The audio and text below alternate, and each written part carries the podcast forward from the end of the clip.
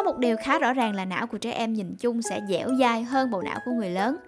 Não trẻ thay đổi một cách dễ dàng hơn khi tiếp nhận các nguồn thông tin. Khi kết hợp cả hai đặc điểm trên, đó là sự thiếu kiểm soát của phần thùy trước trán và tính dẻo dai nổi trội, ta có thể thấy rằng trẻ em sẽ tiếp nhận mọi thông tin chúng thu nhập được mà chẳng hề sắp xếp trước. Chúng cũng không bận tâm đến điều gì sẽ xảy ra tiếp theo. Có rất nhiều nghiên cứu và phương pháp trị liệu giúp người lớn trở lại trạng thái tâm lý như là một đứa trẻ.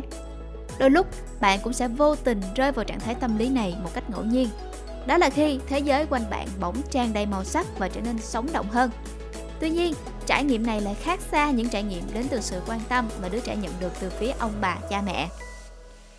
Chào mừng bạn đã đến với May Podcast. Cho những bạn lần đầu đến với May thì đây là không gian riêng dành cho các nhà sáng tạo đến từ khắp nơi trên thế giới, tự do thể hiện nội dung với đa dạng hình thức từ long form, truyện cho tới podcast. Tại đây thì độc giả có thể thỏa sức nghe và đọc những nội dung chất lượng cao được tổng hợp liên tục và nhanh chóng từ các nhà sáng tạo yêu thích.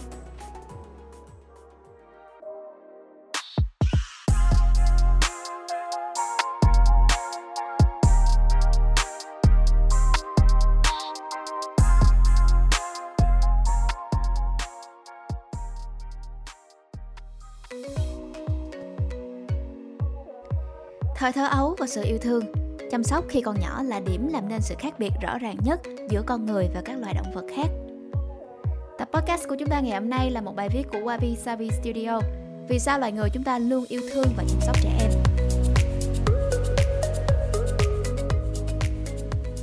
Chu kỳ sống kỳ lạ của loài người. Trong sinh học tiến hóa có một khái niệm kỳ diệu được gọi là chu kỳ sống.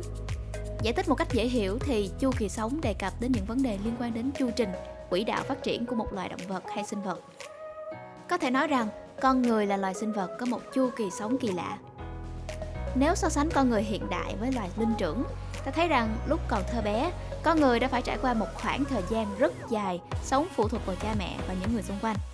Sau đó, vào những năm cuối đời, con người lại một lần nữa phải sống phụ thuộc vào con cháu. Câu hỏi được đặt ra ở đây là tại sao chúng ta phải trải qua chu trình 15 năm đầu đời khi chúng ta còn yếu đuối, bất lực, chẳng thể sinh sản và cần sự chăm sóc của người khác? Và tại sao chúng ta lại phải trải qua 15 năm cuối đời khi tuổi già khiến con người một lần nữa trở nên yếu đuối và bất lực? Có nhiều bằng chứng cho rằng giai đoạn yếu đuối ấy là một trong những lý do vì sao loài người chúng ta lại có thể thông minh đến như vậy. Nói một cách chính xác thì giai đoạn đầu đời là thời điểm ta chẳng phải lo toan chỉ việc học tập và khám phá thế giới xung quanh. Giai đoạn cuối đời lại là lúc những người già nghỉ ngơi và truyền thụ kinh nghiệm lại cho những nhà thám hiểm nhí. Có thể nói rằng ông bà ta chính là kho kiến thức và kinh nghiệm quý báu, giúp con trẻ khám phá và tiếp thu những điều thú vị trong cuộc sống, như kể những câu chuyện cổ tích nhiệm màu, hát lên những bài đồng dao, các bài ca dân gian gần gũi và giải thích về nguồn gốc của các công trình kiến trúc. Trong chúng ta đều tồn tại một suy nghĩ rằng Tuổi 35 là khi con người đạt được đỉnh cao của những nhận thức cũng như trí tuệ và các giá trị này sẽ suy giảm khi chúng ta già đi. Tất nhiên, không có những bằng chứng khoa học nào để chứng minh những nhận định trên cả. Sự khác biệt giữa bộ não của người lớn và trẻ em Tôi vẫn đang cố gắng chứng minh rằng trẻ em không chỉ đơn thuần là giống loài sinh vật thiếu hoàn thiện và có khiếm khuyết. Tuổi thơ thực chất là một giai đoạn riêng biệt của cuộc đời giai đoạn có những đặc điểm tính cách và trí thông minh riêng biệt.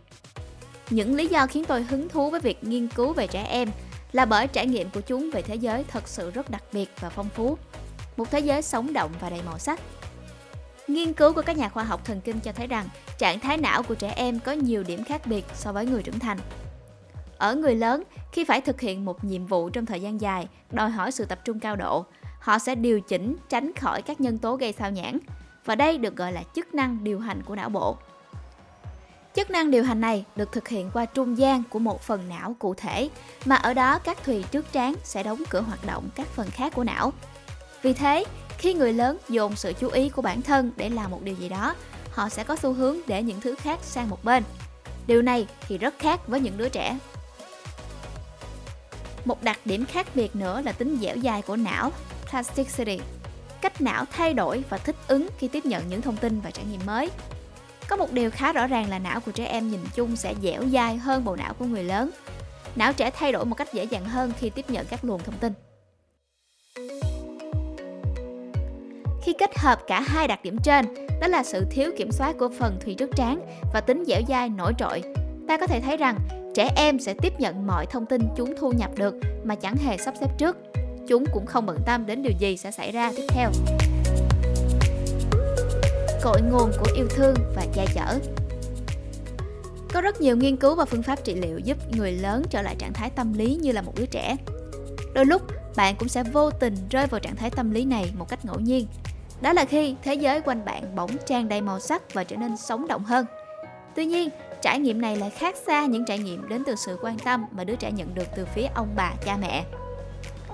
Trên thực tế, trẻ em thường nhận được sự quan tâm thái quá từ phía người lớn, xem chúng là sự tồn tại quan trọng nhất trên đời. Sự quan tâm này có thể được giải thích từ góc nhìn sinh học, nhưng cũng có khá nhiều bằng chứng cho rằng sự quan tâm thái quá thực chất đến từ chính chúng ta. Ba mẹ, ông bà và những người yêu thương con trẻ đều dễ phát triển thành khuynh hướng quan tâm thái quá. Cũng có ý kiến khác cho rằng sự bao bọc, che chở dành cho trẻ em là một ảo ảnh tiến hóa. Ảo ảnh tiến hóa khởi nguồn từ khao khát muốn nuôi dưỡng và bảo vệ đứa trẻ. Vì thế, trong giai đoạn này, người lớn thường nghĩ rằng trẻ em là điều quan trọng nhất trên thế gian. Tôi nghĩ rằng nói lời yêu thương những đứa trẻ đều là những lời thật lòng. Khi ta dành tình cảm, yêu thương, quan tâm tới những đứa trẻ nhỏ, chúng ta cũng dần cảm nhận được những người xung quanh cũng quan trọng và có giá trị như chính bản thân chúng ta vậy. Tình yêu thương dẫn dắt con người hòa nhập với thế giới. Và đây cũng chính xác là những gì khoa học nói về con người, rằng con người là một sự tồn tại thật sự, sống động và tuyệt vời. Bạn có thể tìm đọc lại bài viết này trên May May là nơi những con chữ không bị giới hạn, những nội dung chất lượng được truyền tải một cách đầy đủ và những thông tin được chọn lọc một cách tốt nhất. Hẹn gặp lại các bạn vào các số podcast tiếp theo của May, phát hành đều đặn hàng tuần vào 21 giờ mỗi thứ hai và thứ sáu. Còn mình là Ayla. Xin chào